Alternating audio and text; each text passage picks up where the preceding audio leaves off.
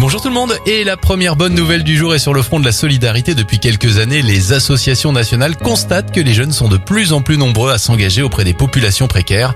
Un phénomène qui s'est accéléré avec la crise sanitaire, un véritable renouveau pour la solidarité intergénérationnelle. Encore une bonne nouvelle pour le cinéma, plus de 2 millions de spectateurs sont allés dans les salles depuis leur réouverture. À titre de comparaison, la même semaine en 2019, il y avait eu 2,4 millions de personnes avec des jauges à 100%.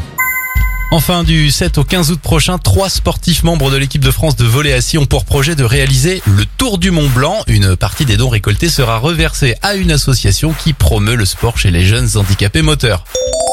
C'était votre journal des bonnes nouvelles. Pour le réécouter, direction notre site internet et notre application Radioscoop.